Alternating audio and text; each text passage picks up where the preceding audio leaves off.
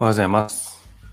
昨日ね、奥さんにあの聞かれまして、あの YouTube で、えーなんか出てくるお母さんと子供があの超美形らしいんですよ。もう、まあ、お父さんは出てこないからわからないんだけれども、お母さんが綺麗で、まあ、子供も超可愛いと。で、えーその容姿で、もう人生決まるなと思った。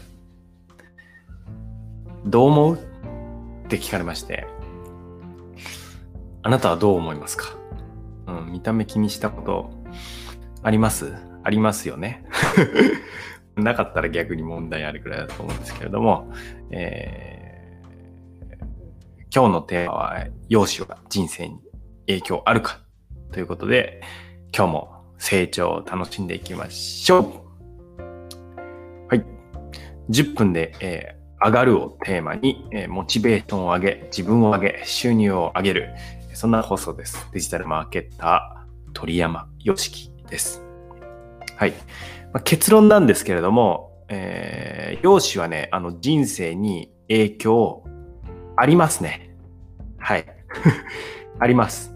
で、えーっと、実際にですね、えーアメリカテキサス大学オースティン校の教授の、えーダニエル、えーハマーメッシュというね、労働経済学の教授がいるんですけれども、えーその教授がですね、あの人の容姿を、えー研究のために5段階に分けて、5が最高で3が平均ですね。5段階に分けて、えー研究結果7500人を調査して、えー男性の場合、見た目の印象がいい5と4の人は、えー容姿が平均より劣る2と1に比べ、年収が17%上回ったという。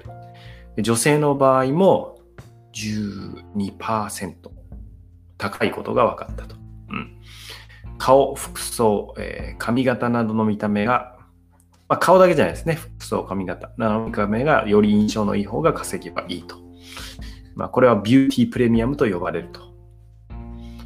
まあ、そりゃそうだって 思うんですけども、ね、もちろん見た目いい方が印象いいですし、えーね、人の9割は、えー見た目、第一印象とか、えー言われますので、見た目それは大事ですよね。うんまあ、僕はその、えっ、と、単純な、えなんか、美的なっていう以前に清潔感がまず大事かなとは思うんですけど、見た目大事ですよね。まあ、ただこの教授は人の容姿を5段階に分けたって、どの基準で分けとんねんっていう 話はありますけどね。教誰誰目線と。教授の好みですかというのはありますけれども。はい。で、えーまあ見た目で変わるでしょうと。で、実際に17%。はい。えー変わるということなので、17%結構ですよね。はい。まあ、単純に言ったら、えー1000万であれば、170万、えー年で違うわけですから、まあ、年収で500万だとしても、170万の半分なので、85万ですか ?85 万年収違うわけですから、もらう額ね。このビューティープレミアム、結構違いますよね。はい。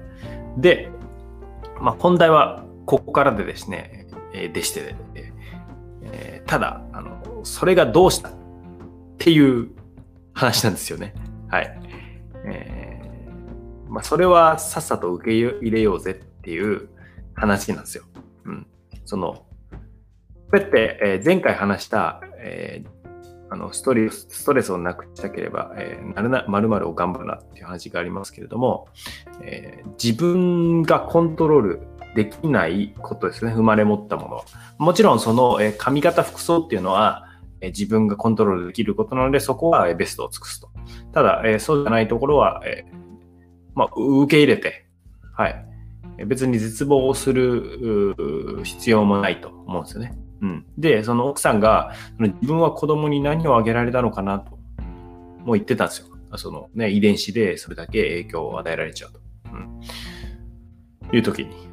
で、その時に、いやいや、その、まあ、奥さんめちゃくちゃ美しいんですけれども、はい。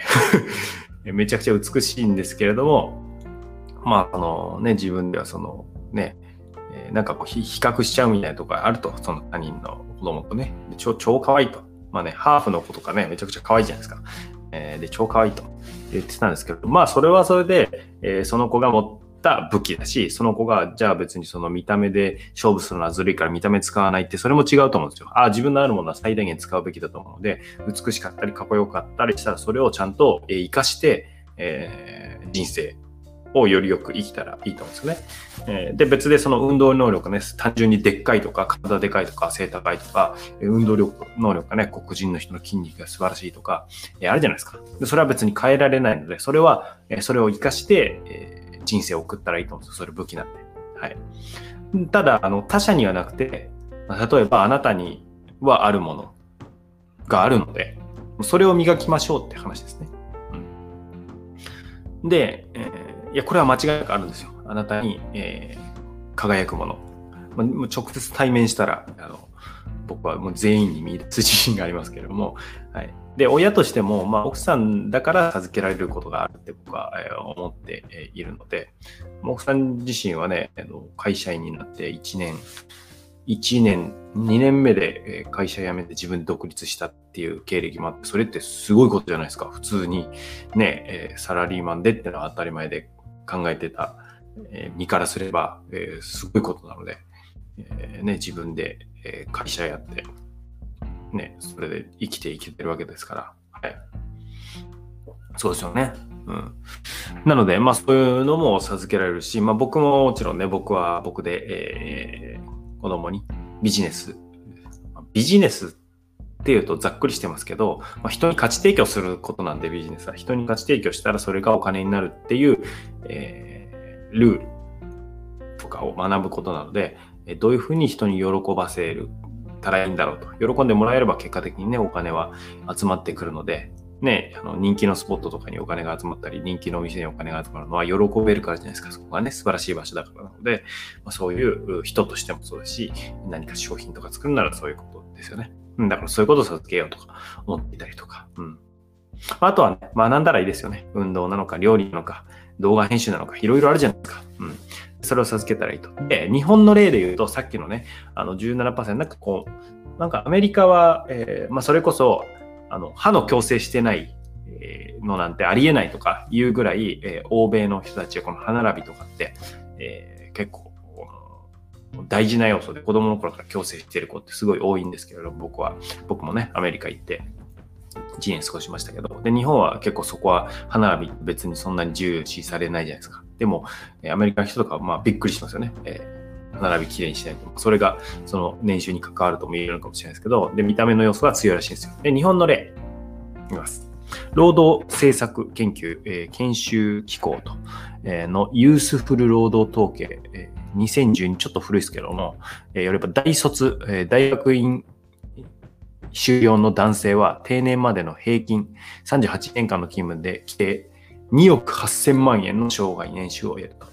2億8000万円。で、その17%が4760万円なので、えっ、ー、と、年収では125万円も割増になると。125万円ですね。はい。で、女性の大卒、大学院修了の場合は、障害年収が2億4000万円ぐらいらしいんですよ。なので、その見た目の数値が5と4の人は2880万円多いと。だから日本、えっ、と、あ、学力ですね。日本はその学力的なところによる差が開くのが大きいということですね。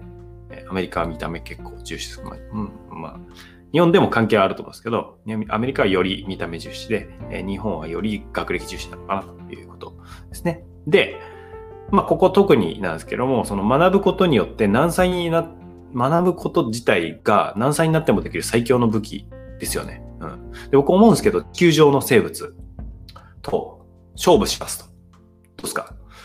地球上の生物と勝負しますってなった時に、勝てることって僕ほとんどないなって思うんですよね。例えばチーターで競争するって絶対勝てないじゃないですか。力で勝負します。ゴリラ。いや、無理っすよね。絶対無理じゃないですか。だから僕、あのー、なんだろう、こんなこと言っても元も怖いですけど、100メートル走で人類最速とかなった、なっても、それ、どう、それなん、なんだろう、こう遅刻しそうな時にね、ちょっと早く 役立つのかなとか思うんですけども、そのチーター並べた時に圧倒的に勝てないわけじゃないですか。スピードが。はい。なので、えー、じゃあ、まあそこで、ね、もちろんあの、すごいですよ。その努力と人間の中で達成するっていうのはすごいので、素晴らしいなという尊敬の念はあるんですけれども、その人間は、その地球上の中でどうしてこうやって繁栄して生き残ってるかって言ったら、やっぱり頭脳ですよね。で頭脳は多分、っていうか、まあ、間違いなく地球上のどの生物よりも優れてるんですよ。だから人間として生まれてきた時点で一番の武器が頭脳ですよね。でそれを使わない手はないなと思ってて、人間はこの頭脳で勝負するのが、ま、生物として最もコスパいいはずなんですよね。その力で勝負ってなった時点でもうゴリラには勝てない。でも頭脳があるから、こっちは道具とか武器とか、え、を使って勝てるわけじゃないですか。力が強いものにも、スピードが速いものにも、こっちは車とか作って勝てるわけじゃないですか。だからその頭脳を使えるっていうことで、そのあらゆる力を凌駕できるわけですよ。うん。なので別に見た目えー、もうそれはそれでいいですけれども、見た目すら僕は頭脳で凌駕できると思ってるんですね。うん。だから最も価値があるのは頭脳で、しかも頭脳って全、えー、まあ、あえて全員というか、全員、あの成長し続けられる、磨けられることなので、そこ別に自分で諦めなければ、頭脳を鍛えますって決めた時点でもう、もう勝ってるんですよ。あらゆる能力に対して。うん。まあ、ここはね、本当あの、怠け者怠け者だったら怠け者が活動量で競ってもしょうがないし、魚が木登り競ってもしょうがないし、アホウドリが頭脳競っても、えー、コスパが悪すぎるんですよ。競技が違う。うん、しかも、あなので、まあ、人間はその頭脳っていう競技で戦っていくと。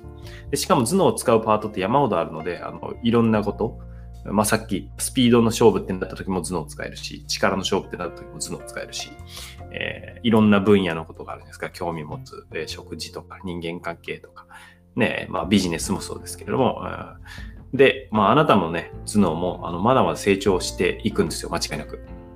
死ぬまで、まあ、僕も死ぬまで成長って思ってますけど、死ぬまで成長し続けるので、うん。ぜひね、うん。あの、それを活かして、あの、まあその、えー、何かにね、夢中だったり、一生懸命なあなたの姿っていうのは美しいに違いないんですよ。僕なんか一生懸命な人って本当美しいなかっこいいなってますけど美しいに違いなのでそのあのそれはもう容姿ってことじゃなくてその姿がですよね一生懸命やってるって姿が美しく素晴らしいなと思うのでまああなたはあなたの、えー、だし僕は僕のあのお互いが夢中になれる武器で、え一緒に成長できたら、嬉しいなと思います。はい。あいつ、ちょっと10分目標なんですけど、今日ちょっと長くなっちゃいました。すいません。えー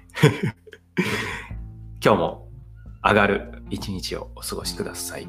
デジタルマーケッター鳥山よしきでした。Thank you for listening. You made my day.